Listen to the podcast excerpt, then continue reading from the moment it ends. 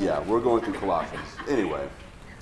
All right, so once again, uh, let me begin reading in verse uh, uh, 15, and then we'll go to the next section, which is verses 16 all the way through the end of the chapter. Again, speaking of Christ, he disarmed the rulers and authorities and put them to open shame by triumphing over them in him. Therefore, let no one pass judgment on you in questions of food and drink, or with regard to a festival or a new moon or a Sabbath. These are a shadow of the things to come, but the substance belongs to Christ. Let no one disqualify you, insisting on asceticism and worship of angels, going on in detail about visions, puffed up without reason by his serious by his sensuous mind, and not holding fast to the head, from whom the whole body, nourished and knit together through its joints and ligaments, grows with a growth that is from God. If with Christ you died to the elemental spirits of the world, why, as if you were still alive in the world, do you submit to regulations? Do not handle, do not taste, do not touch, referring to things that all perish as they are used, according to human precepts and teachings. These have indeed an appearance of wisdom in promoting self made religion and asceticism and severity to the body, but they are of no value in stopping the indulgence of the flesh. So last week, as we were dealing with verses 14 and 15, we almost got through 15, but I wanted to make sure that we got through one part of it, which is the last phrasing of verse 15, where after he mentions that he's disarmed the rulers and authorities and he's put them to open shame, he says, by triumphing over them in him. So I'm going to read to you a historical uh, explanation of, of what he's speaking about, how it was used in history. And the reason why I want to go through all the detail of, of what he's speaking of when he says, by triumphing over them in him, is so we can understand the sense of finality that Paul is trying to get at in helping these believers to really understand this new life they have in Christ and this new capacity that God has given them to live a life where they do not have to give in to the passions of the flesh. That these things in the world, whether it's the spirit of the age, whether it's temptations that come through other people, or even uh, the, even the passions that rise up within us, that we really do have the ability to overcome those things, that they really don't have any power over us. As I said before, sometimes as believers, when it comes to maybe certain temptations, whatever our weaknesses are, sometimes we can be in a situation where it feels very overwhelming. But what we need to remember is it's not. Okay, there's a difference between something being truly overwhelming and something feeling overwhelming. They both feel the same. The difference is if something really is overwhelming, you truly are, you truly cannot help yourself. You have to give in and do it. God has promised that when it comes to temptation of any kind, we never have to give in, no matter how overwhelmed we may feel. And that's, you know, that's where I've had some really long discussions with some individuals, especially in the jail, who have really struggled with addictions, and that's understanding who you are in Christ. When you get that craving for whatever that whatever it is, it can feel like you just have to give in, and you don't. And I think just knowing that can be really very freeing. Now, it doesn't mean that you can overcome that temptation easily. Okay, we're, so you want to make sure we're not, you know, we're not, people don't misunderstand that because sometimes what happens is because we're human beings, we're always looking for the loophole. We're always looking for something that uh, somehow gives us an excuse to do whatever it is we want to do. So an individual may say, I know I'm a Christian. They don't, they don't say it out this way, but all these things are going on their head. I know I'm a Christian, and but this just this is just I, I cannot they, they feed themselves the lies. I can't help myself. And they might even say, I've even asked God to help me. But what does that mean? In their mind, they're thinking that God helping you means that God's going to somehow inject you with superhuman ability to where you no longer want whatever that is. Now, God can do that, and God has done that with, with some, but most people, that's not what He does. He would give you just enough strength to be able to refuse. Just enough strength to refuse. And so you still, you don't have an excuse. And part of that is God bringing us along, helping us to mature, uh, helping us to be able to um, I, I guess you would say, adapt and overcome. He's going to give us the assistance that we need. Um, it's kind of like, uh, I don't know if you ever lift weights or anything, but you know, when, a, when someone's trying to, to, to do a bench press and they're trying to see how strong they've become, and, and you try to figure out, you get right to the very edge of your strength. And so let's say that it's a, it's a, you know, I'm working with a teenager, he wants to be able to bench press 200, and he hasn't gotten close. He's been working for months and months and months and months and months. And so we get to the point that he, he thinks he can do it. So when he does it, when he, when he brings the bar down to his chest, when he starts to come back up, all I'm going to have is just my fingers under the bar. That's all, just the fingers. And I'm not going to touch that bar. I'm going to say, come on, you can do it, keep pushing. And I might just tap it just a little bit, which is hardly anything. But the goal is I want to give him as little assistance as possible so I can tell him, you did that. Now, if I have to all of a sudden hook my fingers and lift it up, then he know he failed. And that's okay. But the point is, is to be able to assure him that the safety net is there. If he fails, I'm going to catch it, you're not going to drop it. And so I'm ready. But we're right at the very edge. And, and once he makes it, he realizes he had the strength. He just, in a sense, needed, I guess you would say, that confidence that he could give it all that he had no matter what because it was going to be caught if he didn't. So I'm not saying that God does that all the time with us, but I think that a lot of times that happens. And if you think about it, if you, let's say a person was addicted to something, and let's say God was to completely bail you out every time, how much confidence are you going to have? You'd be thankful, but how much confidence are you going to have that you're actually growing? Well, you're not, because He's always bailed you out. So, but when you get through other other situations like that are difficult, right? Because this, this is the analogy they always try to make with sports. Know, you work hard in sports, and there's supposed to be this translation in life, which sometimes there is. But the idea is, is I know I can overcome this because I've overcome this over here. And I know I have the strength, I know I have the ability, whatever happens to be. And I know that God is not going to let me down. So Paul really wants to encourage these individuals. And so when it comes to this word, the word is triumphing. Okay, it's a, it's a strange word. We don't, we don't talk about triumphing uh, over anything. Uh, but the idea is, is that Jesus uses, Paul uses the word, talk about what Jesus has done to make a public show or a spectacle that was made in a triumphal procession of when a general would come home victorious. And it was primarily the picture here is of a Roman general. This is what the Romans would do. Uh, I'm sure you've seen on the news before, um, because they're showing on TV sometimes uh, in North Korea, there'll be a big military parade. And they have all their soldiers come out and march, and they may have all their trucks and trucks carrying missiles and all that to show the people how strong they are. We've, hopefully, you've seen the ones that the Russians do. That's a big, long parade. I mean, they've got all kinds of missiles and you know, tanks and everything coming through. But the idea is to make a public show of this is who we are, this is what we have, we're powerful, we're strong. Where the same kind of thing would take place in Rome, except it would never be before a battle, it's afterwards. And so let me kind of read to you this. The, what I'm going to read to you is from John MacArthur, and he, he's put together this thing. He says this Triumph is a technical term, and it had a very significant meaning in the Roman world. The Romans had what they called a triumph.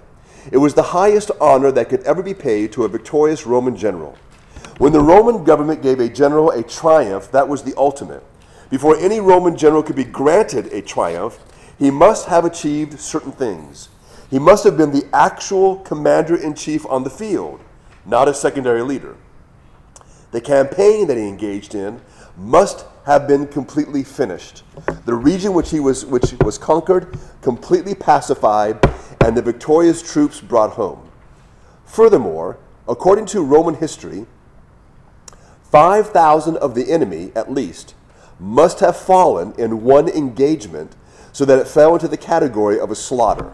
So there's all these are just setting up all the rules because this this parade basically was so significant that it was not open to just anyone. It wasn't open to any general who went and conquered, you know, some little tribe somewhere. This had to be a major victory and a complete victory. And in one of the battles, you had to have slaughtered 5,000 of the enemy. They really glorified a lot of you know death in those days, and that was part of it. Furthermore, as a result of the campaign, a positive extension of the Roman territory must have been gained, and not merely a disaster retrieved or an attack repelled. And the victory must have been won over a foreign foe, not a civil war. So triumphs didn't happen very often. In an actual triumph, the procession of the victorious general marched through the streets of Rome all the way to the Capitol. First, there came the state officials and the Senate, always the politicians. So this is who's in the parade. So you got the politicians first. We're shocked by that, that they wanted to be in public and they wanted to get praise. There they are. Then there came the trumpeters, who were heralding, heralding what was coming. Then came the spoils taken from the conquered land, and they were carted along. For example, when Titus conquered Jerusalem in 70 AD, the seven branched candlesticks, the golden table of showbread, the golden trumpets were carried through the streets of Rome in his triumph. Then there came some painted pictures of the conquered land, and some models of the conquered citadels and conquered ships. So they would literally employ artists to build little miniature buildings of, of whatever they had destroyed, and they would parade these through the town. Then it was followed with the white bull, which was going to be offered as a sacrifice to the gods. Then there came the wretched captives, the enemy princes, leaders, and generals in chains, shortly to be flung into prison and in all probability to be executed. And no matter how many they, basically, no matter how many POWs they were, were, were man, they'd march them through. And if you were lame or you were blind or whatever, it didn't matter. You were, you were marched through so everybody could look at you and see, here's the conquered uh, individuals. And if you were like the general, or if you were a king, they made sure you were dressed in such a way that people could tell who you were. You know, they, here's all the slaves, here's all the common soldiers. Oh, look, there's a general. Ooh, that was their king. And you know, so again, it's all part of this uh, part of this big show. Then came what was called the lictors or the punishers uh, who were beating these people with rods. So you had torture going on during the parade. So, you know, you're, you're marching all these prisoners of war, and you got these guys behind them with these big, you know, big sticks just beating the heck out of them. And people are eating this up, and they're loving it. Um, and again, that was just to show that we've conquered these people. We can do whatever we want, kind of a thing. Then there came the musicians. Uh, so you would have, in essence, marching bands not like our marching bands, but that's what you have. All right. Then, then there came priests swinging their censers with the sweet smelling incense burning. So, whatever gods they worshiped uh, there in Rome, they would have these priests and they would be doing all the incense and all that kind of stuff. So, man, they got as many people into this parade as they possibly can. Then, after all of that, the general came with a huge entourage. He was drawn by four horses. So, he had this big, beautiful chariot or some kind of uh, uh, ornate uh, cart, and there's four uh, horses drawing it, so everyone know who he was, that he was the guy. He's the mastermind, he's the hero, you know, he's the leader. So he was in a chariot drawn by four horses. He was clad in a purple tunic that was embroidered with gold and palm leaves, and over it a purple toga marked out with golden stars. In his hand he held an ivory scepter with a Roman eagle on the top of it and over his head a slave would hold the crown of Jupiter. After him rode his family. And finally, at the very end, came the army, wearing all their decorations, shouting, Triumph, triumph, triumph. So you have this huge parade that was just this massive display of this victory that, again, enlarged the Roman territory, and this individual is uh, being held as a great hero and a great warrior. So, again, in all this massive procession as it moves through the streets of the city, all decorated and garlanded with flowers and shouting, all along the edge of the road, of course, there were mobs of people that were cheering. It was a tremendous day. It was a day that, in the lives of most people, it only would happen once. And that's what Paul has in mind. So, the idea there then is you have all of these enemies of God in the spiritual realm. And they're being paraded through the street, so to speak, because they have been defeated. They are, they, there's nothing they can do. They have no weapons, they have no power, they are, they're completely useless in that sense. And Christ is behind them, the victor, and there's, there's music playing and there's trumpets and everyone's cheering because there's no threat. There's no threat to anybody. Bringing the enemy soldiers there, there's no threat. They don't have any weapons. Uh, and so the idea is, is that, you know, whatever, again, whatever's going on, it's now over. The battle's been won. There's, there's nothing left. We've called the army home because there's just no threat. They've been completely decimated in every way. And so, again, what the Roman citizens, not only are they celebrating then this, this great general and all that's going on, but it adds once again to their feeling of safety. We live in Rome, the greatest city in the world. We are surrounded by our armies that are the greatest in the world, and our territory is expanding. Look how, look how great this is for us, you know, that kind of thing. And so it would add all this confidence to those individuals, and that's the picture that Paul wants them to have.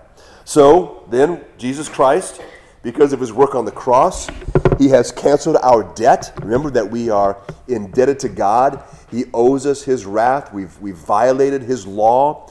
Um, we've, we violated his character, all those things. Um, and all of that has been paid for by Christ. Christ has defeated Satan. He's defeated the fallen angels. That's why Paul says again in Romans chapter 8, beginning of verse 37, in all these things we overwhelmingly conquer through him who loved us. For I am convinced that neither death, nor life, nor angels, or principalities, nor things present, nor things to come, nor powers, nor height, nor depth, or any other created thing shall be able to separate us from the love of God which is in Christ Jesus our Lord. So, again, all that language used once again to really bring home what we have with Christ. What we sometimes, and this is what we have to, I think we have to remind ourselves of this, uh, because it's easy for us to take a lot of these things that Paul says for granted. And that's because we've been raised in a culture where even if you haven't gone to church often, a lot of these things that we are, that's very common to us. But in these days, as, as these pagan religions were flourishing, the idea that the gods loved human beings, that was never a thing.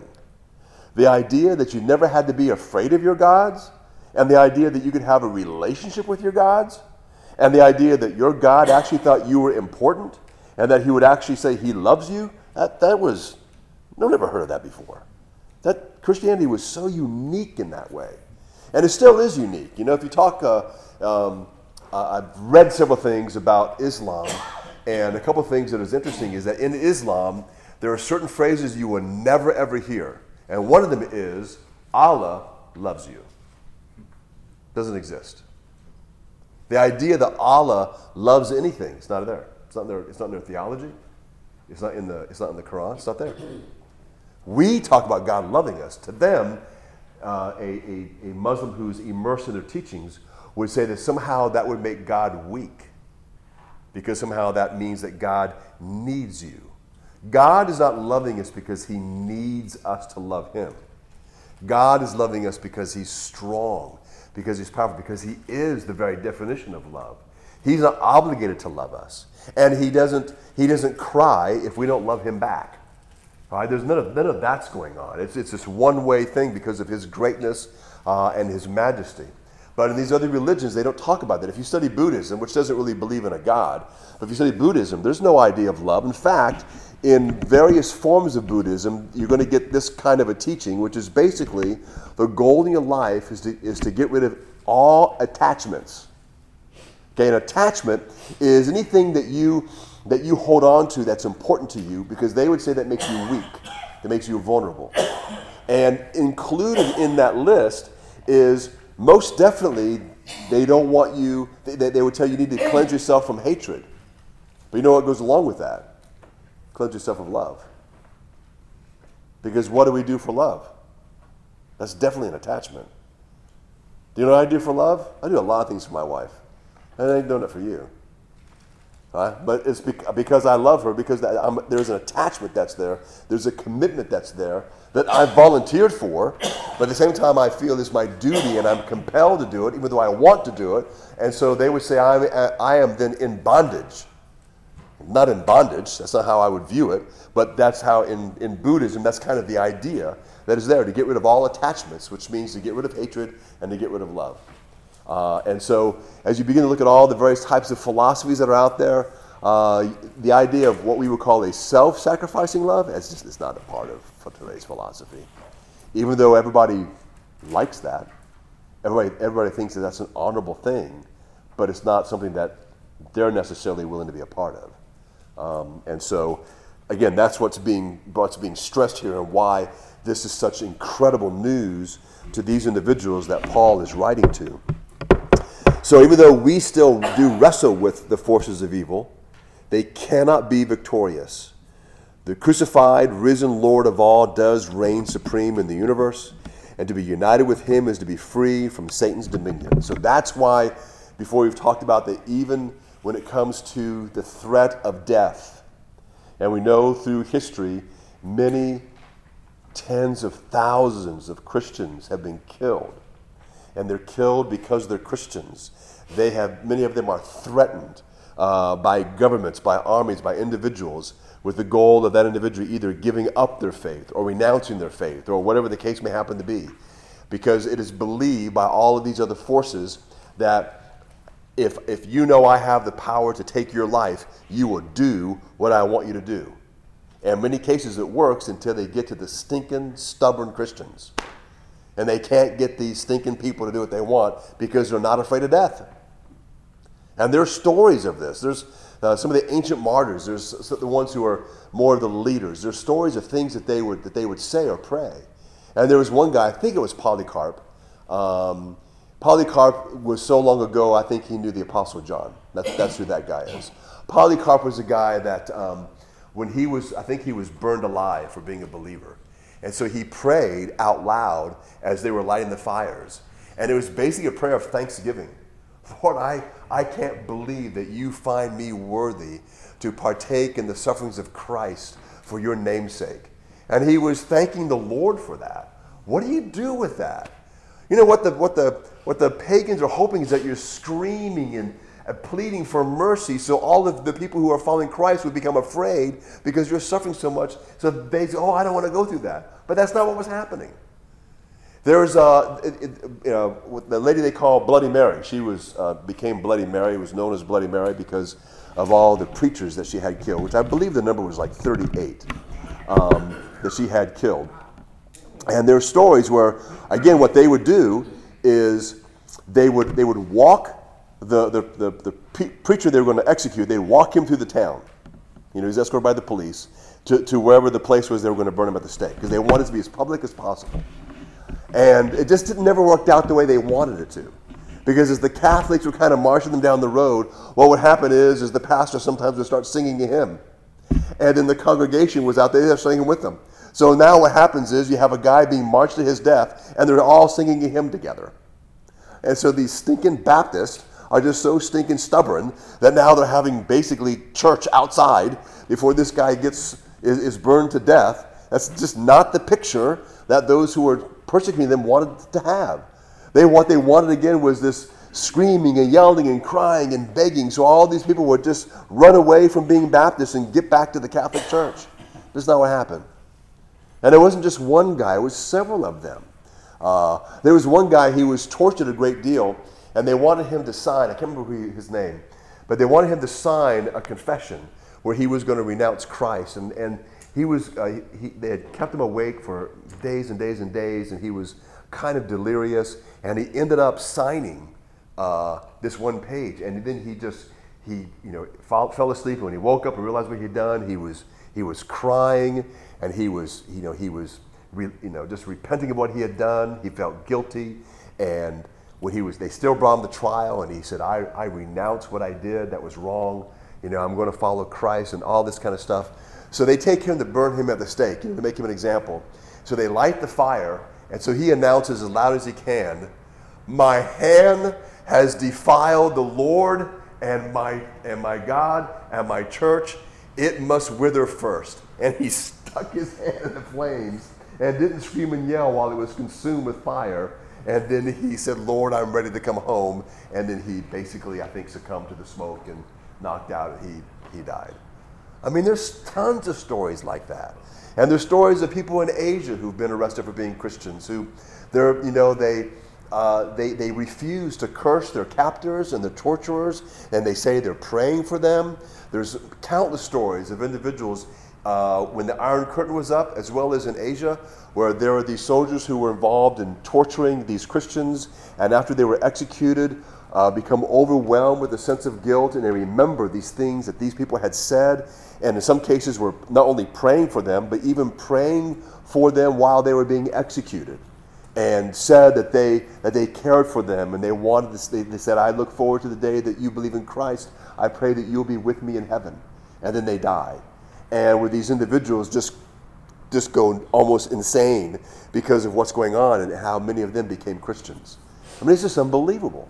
And so this is, and as I told you before, sometimes we think about that, and it's easy to, because I remember I, when I used to read stories, a lot of stories about Christians who were martyred, um, I, I, would have a, a sense of, of, fear.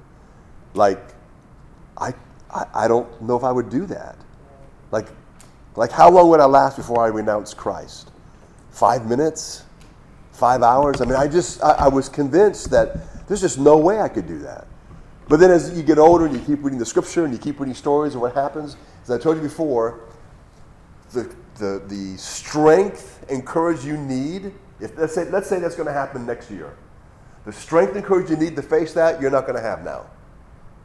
But God will give it to you when you need it.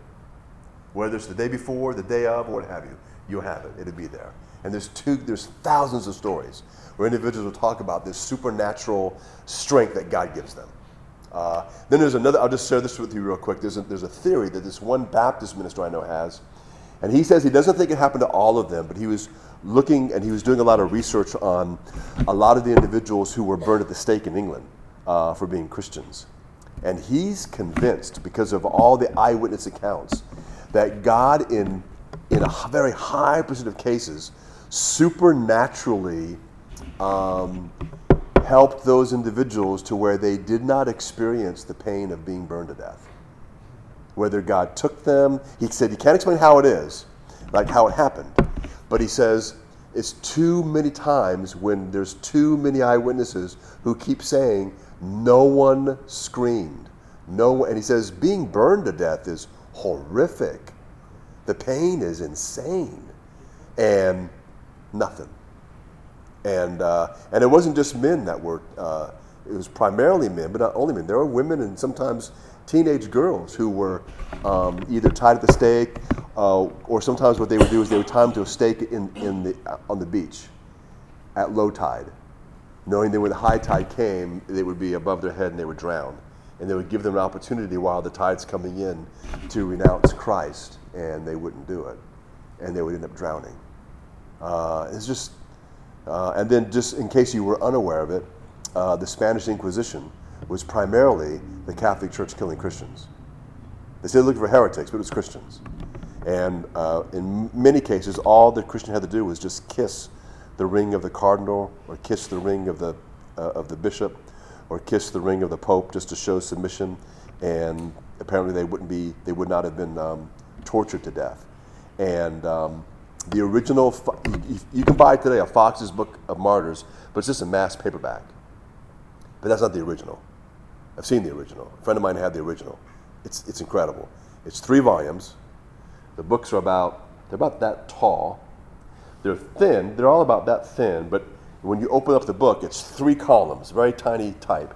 And in the original set, throughout each of the volumes, there's these fold out illustrations of all the different kinds of tortures that they would uh, do to these individuals to get them to, to recant uh, um, their faith in Christ or their trust in Christ and, and turn back to the Catholic Church. And I mean, they were literally, you know, uh, tying an individual to four different horses and having the horses to rip the, the rims off. Uh, the Iron Maiden, the thing where they put people on, they would stretch them and pull their arms and legs out of joint. Um, uh, there were different things. They would turn people upside down and open up their guts. And, I mean, this is all kind of stuff they would do. Uh, and they and so the majority of the names have been eliminated from Fox's Books of Martyrs, but the names that have been eliminated are primarily all those who were Christians, who were put to death for that. Yes. So it was the Catholics mm-hmm. torturing the Christians, but mm-hmm. the Catholics believe in Christ what, what were they mm. trying to get them to? To be faithful, to be because those individuals were. Yes. Be, yes. Yeah. That salvation was only through the church. Um, you had to submit to the Pope, and most of these individuals were what we would call, that's what Protestants are. Uh, they believe that salvation is believe in Christ and Christ alone for salvation, and that we don't need to confess our sins to a priest. We can represent ourselves to God because we are priests in Christ. Um, and uh, that though we pursue good works, we don't pursue good works to be saved or to stay saved. We do so because we are empowered by the Spirit of God because we are saved. And uh, so they would worship, yeah, they would worship illegally. They would not worship at the Catholic Church.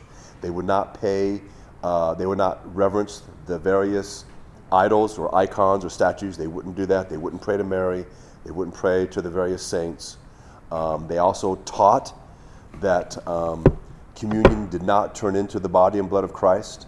Um, and they would not have their babies baptized. And then they would sometimes, or after, they would often, when a person who was Catholic became a Christian, because we would do the same thing. If you were raised Catholic and you became a, a true believer, we're going to baptize you. And if the person may say, Well, I was baptized as a baby, and we'll say, Well, that wasn't a baptism. This is why. Um, and this is Christian baptism. So, in some literature, you find the, the Baptists are called the rebaptizers. And in fact, there was even a there was even a some clashes between Presbyterians and Baptists about that. Presbyterians didn't like the rebaptizers, uh, you know, because they would say, "Oh, your baptism doesn't count because you because you didn't declare that you believe in Christ," and so that caused a problem in a lot of ways. But uh, all those things that were taking place then, uh, the Catholic Church just they wanted they they were demanding your loyalty to them uh, first, and they said, "No, our loyalty is to Christ and Christ alone." So it's almost So- what Jews did to Jesus. Yeah, you can say that. Yeah. Yeah, yeah, Mike. Common knowledge, and this may be a but, praying to Mary. Is that pretty common, or some Catholics don't realize that? A, it's common knowledge in a sense. Remember now, there's a there's there are a lot of Catholics who don't know that because they don't really they don't really go to church. They don't really pay attention. Some will say, "Oh no, we don't pray to her, but we have a lot of honor and respect for her." Because I've talked to a Catholic who told me that before, and I said, "Well, I said we respect Mary too, but we just we certainly don't think that she was without sin." Um, and I said the primary reason for that is because we take the Bible first and only as our, author- as our authority for information on doctrine and all those things that follow some of these individuals. So, um, and then of course it depends if you're talking to a Catholic in America or if you're talking to a Catholic in another country. There's, there's, My husband grew up right here in Differences. Savannah. He did, he was Catholic, is an altar boy Mhm. in church all the time. It was very grueling for him growing up. He doesn't go Mhm. to church now. Yeah. But they didn't have Bibles. They went to mass, they listened to the thing. He Yeah. doesn't know the stories of I, They I- don't. I, I thought he did, and I would Yeah. bring up a story where you know, and he doesn't. yeah, they're not, they're not forbidden to read the Bible, but they're never encouraged to read the Bible. Right. Yeah, I just ta- I talked to a young Catholic girl uh, two months ago in my office, and she went to Catholic school and all those things, and she has never read the Bible. Right. you Like she's never even opened it. and he, he was born and raised right Yeah. in Savannah. Yeah. Anyway. Even the ones that say that they don't pray to Mary, they do because they do the rosary and, the, and those are the Hail Mary. Yeah. So, You do know why they pray to Mary, right? Anyone, uh, anyone understand why they pray to Mary? No. Okay, this, this, is the, this is the logic. So the logic is, is that if you come to me, and say you come to me and you ask me to, uh, to do you a favor, I, I may say no. But if you know my mom, and you get my mom to ask me, I'll probably say yes. So the idea is, is that you appeal to Mary, who will appeal to, you've heard this term, the Sacred Heart of Jesus. And so sometimes you have paintings where there's Jesus and they have that heart and with the shining lights, and there's a lady kind of like maybe touching his chest or whatever. So that's Mary appealing to the Sacred Heart of Jesus. And so you have a greater, it's not a guarantee, but you have a greater chance of getting what you want because how can Jesus say no to his mother? That's kind of, that's kind of the logic that's there. That's awful. That's Yeah. Well, of course it is, but I mean that's, and uh, you've heard me say this before, but there's been a lot. There's been a uh, a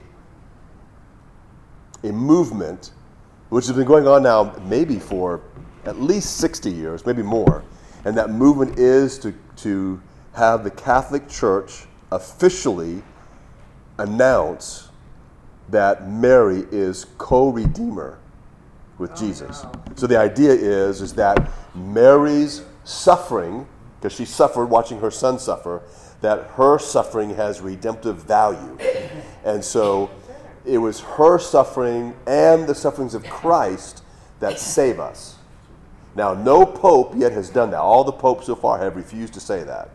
Um, and I don't know if one ever will, but that's, that's a movement. And that was, uh, Mother Teresa was a big part of that movement, just so you know. She, oh, yeah. She was a big part of that. Remember, she's Catholic, staunchly Catholic. And they're So- gonna be held accountable Yes. Yeah, I know. Okay. Uh, verse 18, Colossians chapter 2, verse 18. So Paul says in light of all this, let no one disqualify you, insisting on asceticism and worship of angels, going on in detail about visions puffed up without reason by his sensuous mind, and not holding fast to the head, from whom the whole body, nourished and knit together through its joints and ligaments, grows with a growth that is from God. So, when he says that no one disqualify you, what he's talking about there is he doesn't want someone to come along and move them away from the gospel and believe in the gospel. Don't let anyone do that to you. How are they going to do that? Well, these individuals are going to come along, they're going to insist on you doing certain things. So the idea here is insisting on asceticism. The idea is that you need to be giving things up. Like you need to take a vow of poverty or whatever happens to be. The idea is, is that if you're giving these things up, whatever they are, you're showing God that you're serious. You and the idea kind of, they don't say it this way, but basically the idea is, is that I give up for God, God does for me. Now, God doesn't play that game. And God doesn't do that. There's nothing we can do that where God owes us anything. That's, that's what that's getting at. But you know, that's asceticism is very appealing to people because we want to feel spiritual and feel like we're doing something.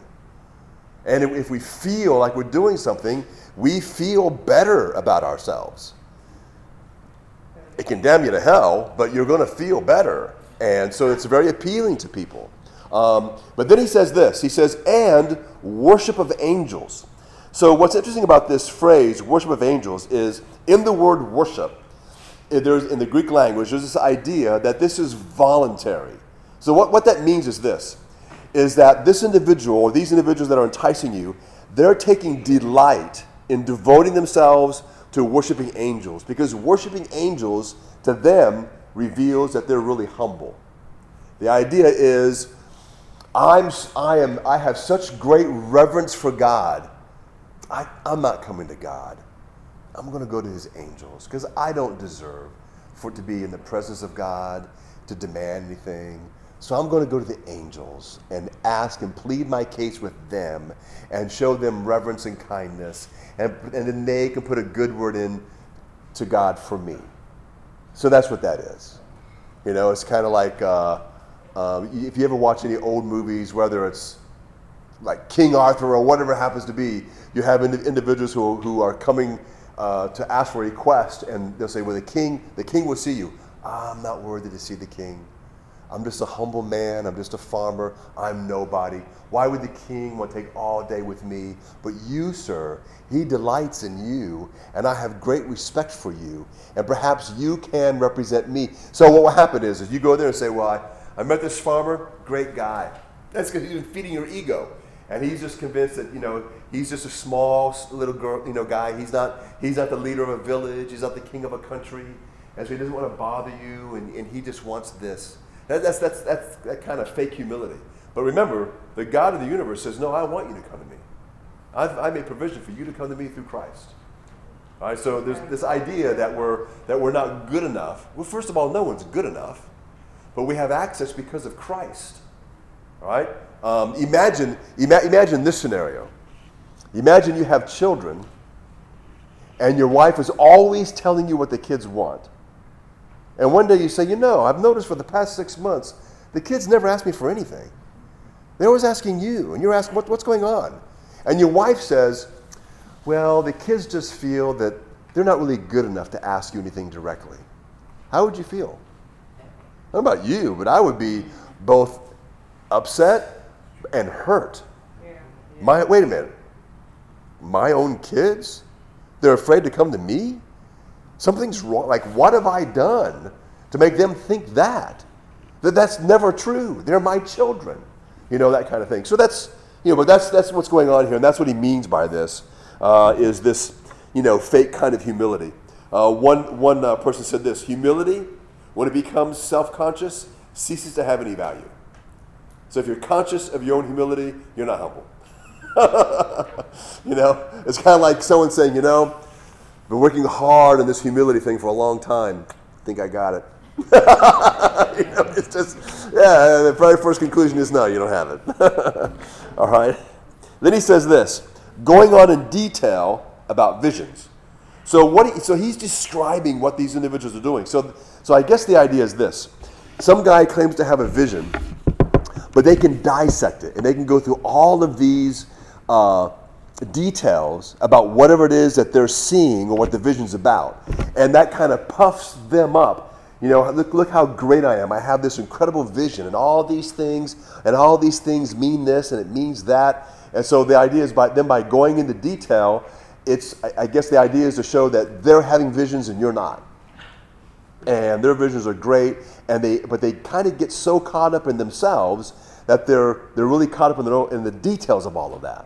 Um, and so that's just what he says about them that they're that they're they're you know they go on the details and it says they're puffed up without reason by his sensuous mind. So all these things, the worship of angels, the asceticism, and going into detail about visions, all those things feed their ego. It puffs them up.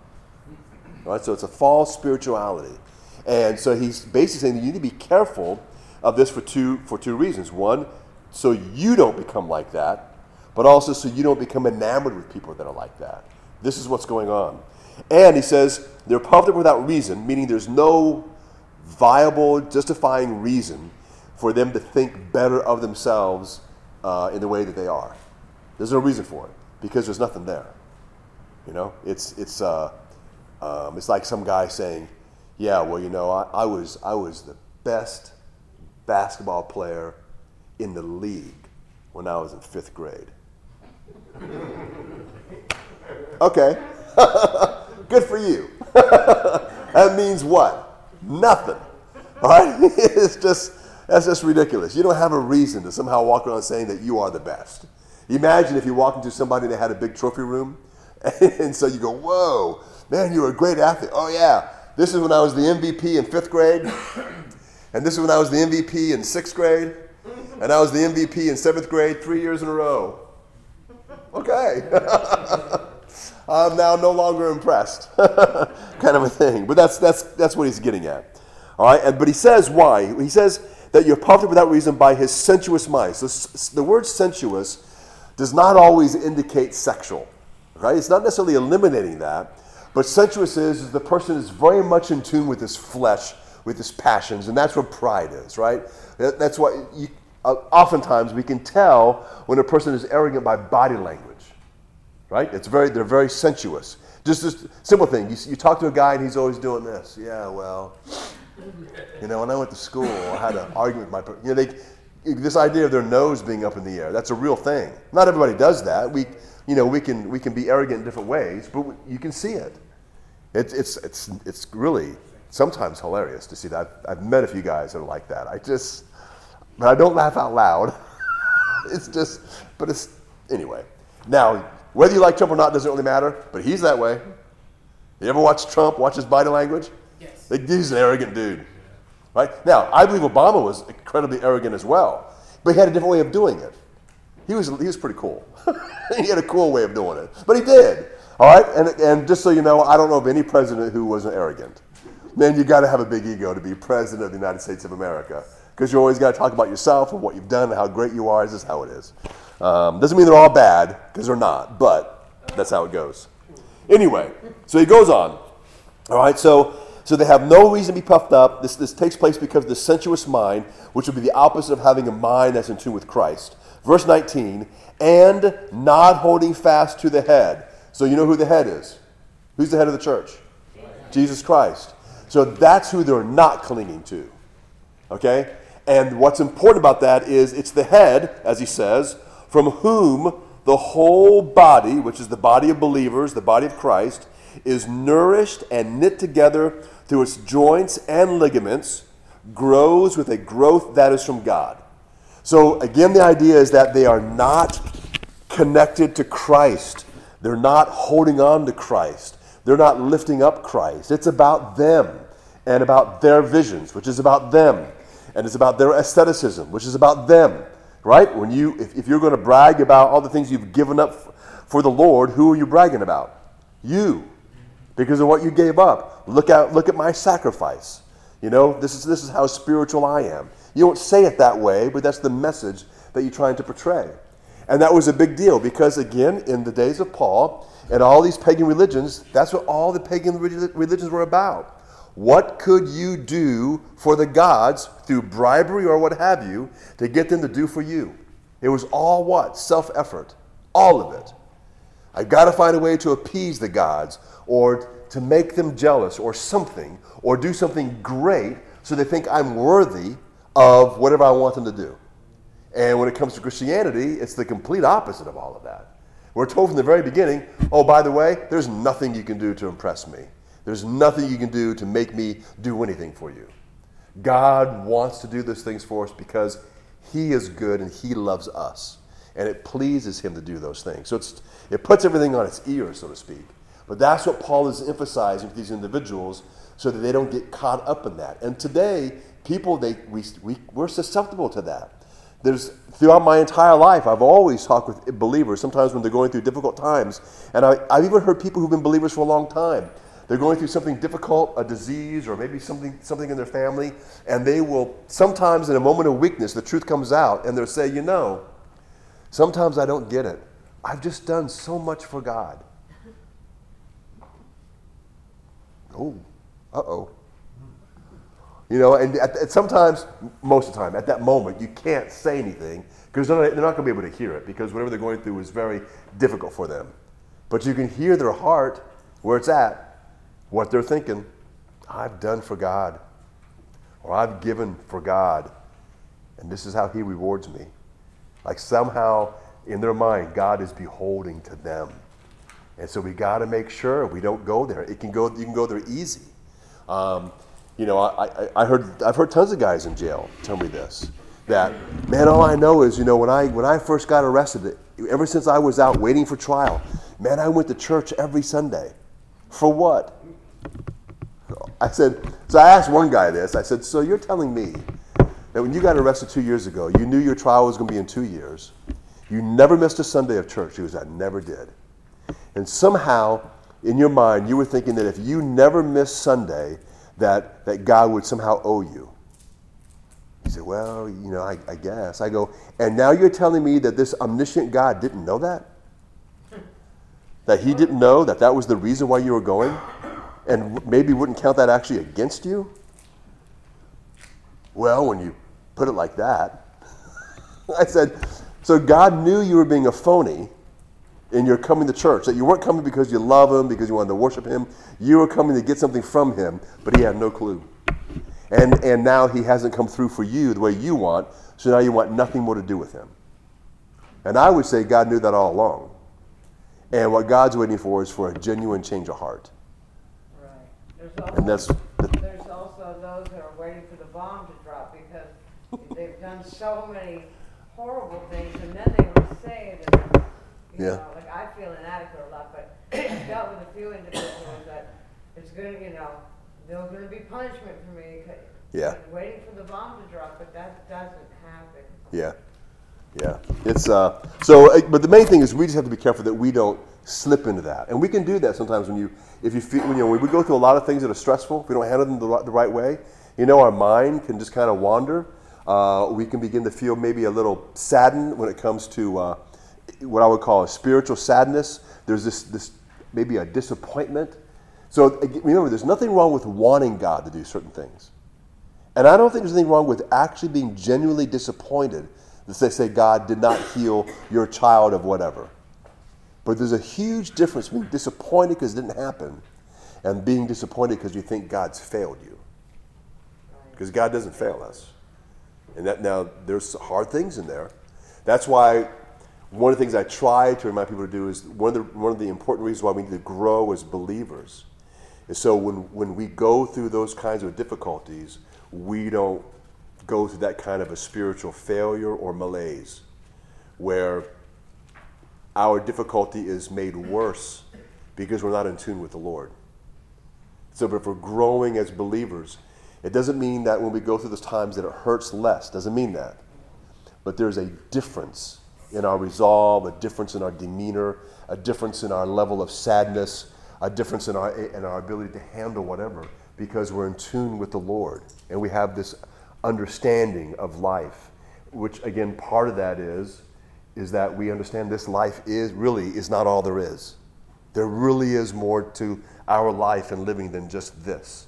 And if life really does move on and continue, then it's, it's not ending with our death.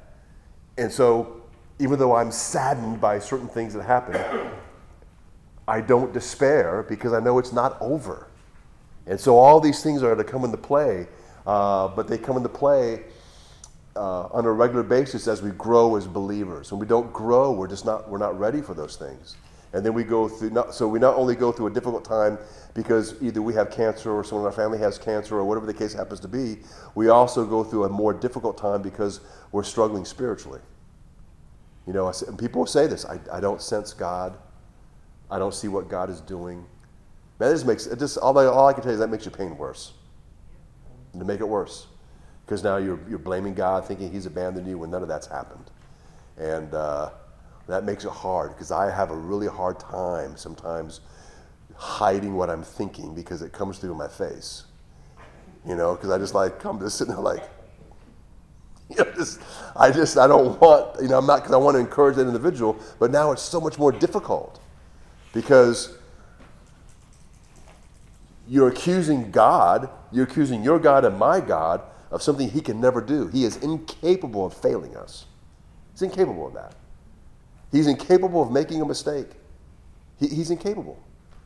And even though we don't understand it, this is what is best. And I don't like it any more than you do. And I'm not just saying it because it's easy for me because I'm not going through a hard time. But the bottom line is, is that's reality. And we're unable to embrace that because we're not embracing the Christian life when things are going well and growing as Christians. So that's why read the Bible, study the Bible, pray with believers come and we worship together and we learn together and we mature together. And along the way, because we will go through varying levels of difficulties, we are being prepared even now to go through those things, to deal with those things, and, and to move on as we move closer to glory uh, and spending all of eternity with God in really uh, a, a fantastic new world, new heavens and new earth, which is going to be just fabulous.